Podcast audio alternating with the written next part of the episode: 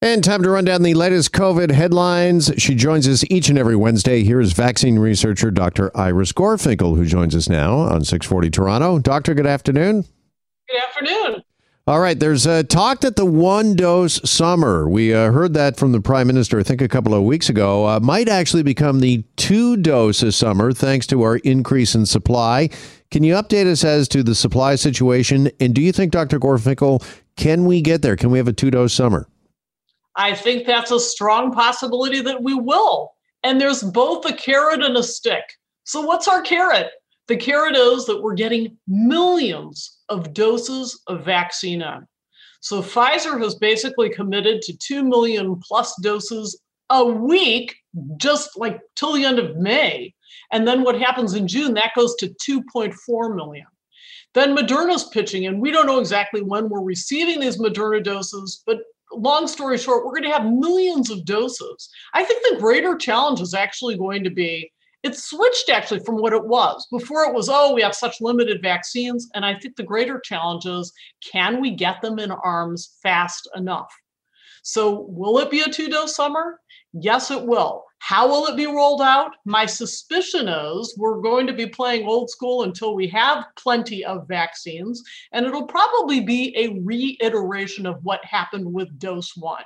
So we saw it giving, you know, we're giving it to the highest risk populations. Who's spreading the disease? Who's getting the disease, who's most likely to die, be hospitalized from the disease. That's probably going to inform the rollout until we get so many vaccines that it's basically going to be open to anyone who wants to get it whenever they want to get it. We're not quite there yet, but it will. It, I don't think it's going to be too long before we'll get there. All right. And when we get there, if we do have a two dose summer, what do you think that means for Canada? I mean, could we see a return to normal by Labor Day or even sooner, perhaps? I think that's a, a really strong possibility. Of course, the big question is what will happen with the variants of concern? And when I said the carrot and the stick, so the carrot is plenty of vaccines to go around. Thankfully, we're finally seeing them coming in. But the stick is this what about the variants? What's going to happen with that? And I, I just want to bring to attention like what's going on in India right now. So it doesn't bother us. Well, I'll tell you something that could easily come here. That is basically a different kind of disease. You'll remember that the B117 variant, which is now 97% plus of what we're dealing with already, was 50% more contagious than the original variant we'd had. Well, guess what? That Indian variant, B1617.2, is 50% more contagious than even that. So we're talking about twice the contagion of the original variant. And that's why there's this huge push now to get people vaccinated with their second dose. What we've learned, and this is a fresh preprint right out of guess where the UK, because they've got such an advanced system, they're monitoring it all like we should be doing. But that's a story for another time. But they're monitoring it all. And what, what did they teach us? That one dose is not as effective as we thought it was. So we're talking Pfizer and AstraZeneca now because they didn't have enough numbers to go on with Moderna. But when it comes to Pfizer and AstraZeneca, we're talking one dose efficacy of about 50%. That's not going to cut it if the Indian variant is around the corner.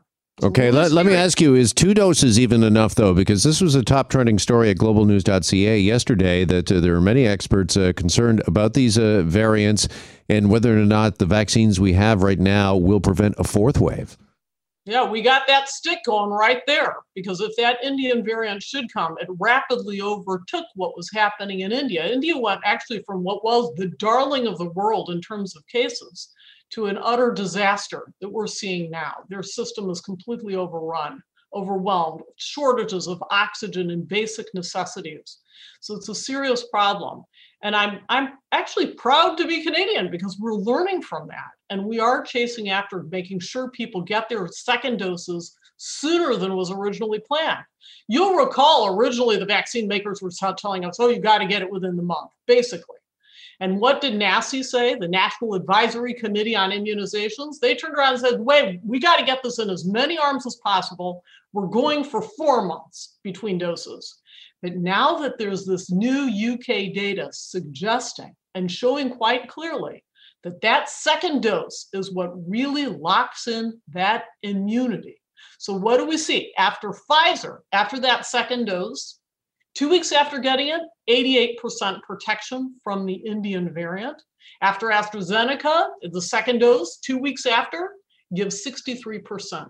Huge differences that's our stick. That's why we've got to really get going and get those vaccines into arms faster. That's exactly what the UK is doing. They were waiting three months between doses. Now they're waiting two. They're saying, let's just get them into arms as soon as possible to prevent those variants from getting a toothhold on us.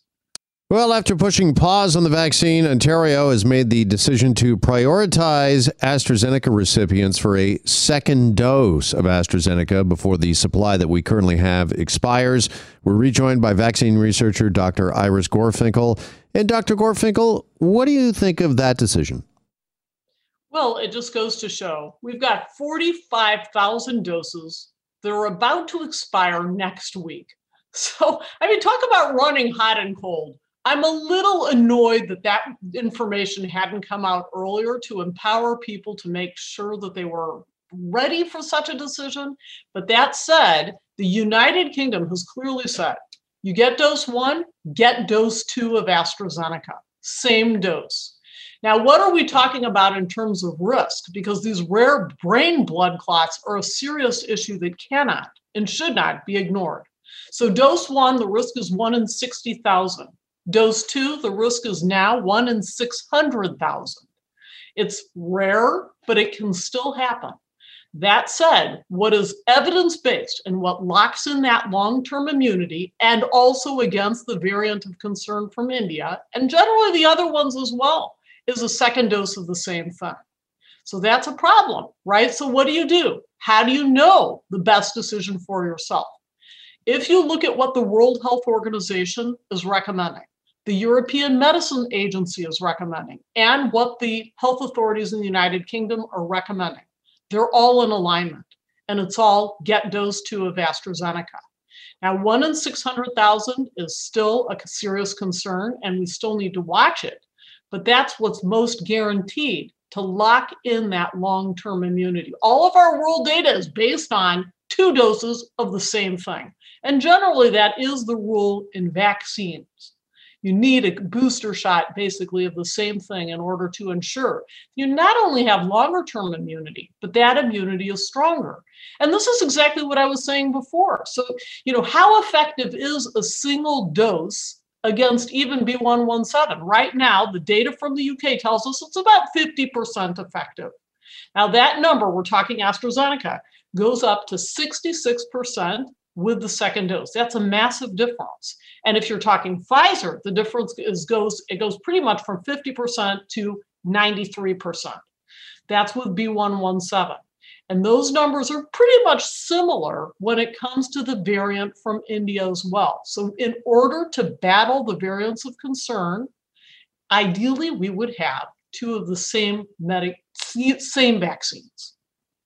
All right. Meantime, uh, this uh, third wave uh, has been so punishing on our hospitals and their resources. Although there's some encouraging news as we came to air here this afternoon, there's reports that ICU numbers are uh, down in the province. But Dr. Gorfinkel, what are your concerns and what are you hearing from patients when it comes to health care and backlogs for uh, other healthcare services? You know what? Patients are still afraid of emergency rooms. They're afraid of any place in which patients are congregating. And who are these patients who are afraid? The, mo- the people who are at highest risk of COVID are at highest risk of other potential problems, other medical problems. We know that. So, what are we seeing? They don't go to the hospital. So, where do they go? I, I, hate to say it, they can wind up in the morgue, and the morgue has seen higher numbers of patients, unfortunately, not due to COVID, but due to other causes that are potentially preventable. So I would suggest to every listener out there, you got chest pain? Guess what? The chances of having a heart attack pretty much are the same with or without COVID. You have to go to the hospital to get that checked. And ditto for strokes. You're having the headache of your life? Don't play with that go to the hospital and get it checked. Now is the time. Now, you know, this is not a phone call to the family doctor. Crushing chest pain, shortness of breath, dizziness, these issues have to be addressed and they should be addressed in the hospital. Now, when it comes to other services, you know, all those screening services that I that we were doing so judiciously pre-pandemic, are we doing them now? We're just starting to pick up. But the fact of the matter is, these things had gone down to a trickle. So we're talking everything from screening mammograms to pap smears, you know, to that colon cancer check where you mail in that stool sample. All that stuff went down to a trickle and we're worried that and you know we're concerned that later on that's going to translate into more potentially you know cases of cancer that if if we would have caught them earlier they would have fared better yeah i've been reading that that's the looming health crisis coming out of the pandemic right? It's a, it's a major concern. Absolutely. And and the fact is how is one family doctor going to manage it all? And and the truth of the matter is we have to be very thoughtful whom we bring in and when. And we have to think about okay, I'm one person, I'm going to see the people who are at highest risk first. And in that way, ensure that we're getting the most out of that screening time, you know, because it is limited. I can only work at a certain pace, as all family doctors can only work at a certain pace. So we have to do it thoughtfully and judiciously. And the best way is to try to select out those patients who might be at highest risk first and try to aim for them when possible. All right. Uh, reports uh, just finally here that uh, Canada's COVID cases are down now. How about this? Over 70% from the peak in April. I'm just wondering, what is that number, Dr. Gorfinkel? What does it tell us? Does it tell us that we're just about out of this third wave? We're coming out of it?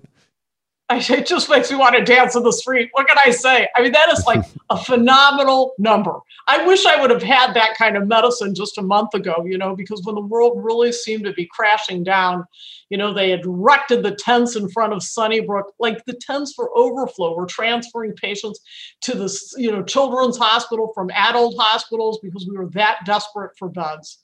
Can we take this for granted? Absolutely not. What do we owe it to?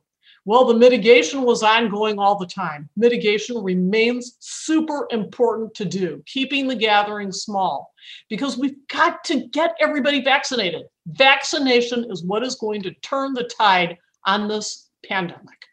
It's vaccination that's going to do it. And it's super exciting because our numbers are we're getting there. Like we're now over 50%. We've just crossed that 50% line of all Canadians having been vaccinated. Now it's true, the two dose thing, we got to wait because we're only at 4%. But we're, shi- we're, we're turning into a shining star on the world stage when it comes to that first dose. That's pretty exciting. Absolutely. We seem to be moving finally in the right direction. Dr. Gorfinkel, a pleasure as always. Thank you so much uh, for the time. Many thanks. Always a pleasure, Jeff. All right, there goes vaccine researcher Dr. Iris Gorfinkel, who joins us each and every Wednesday with a COVID update.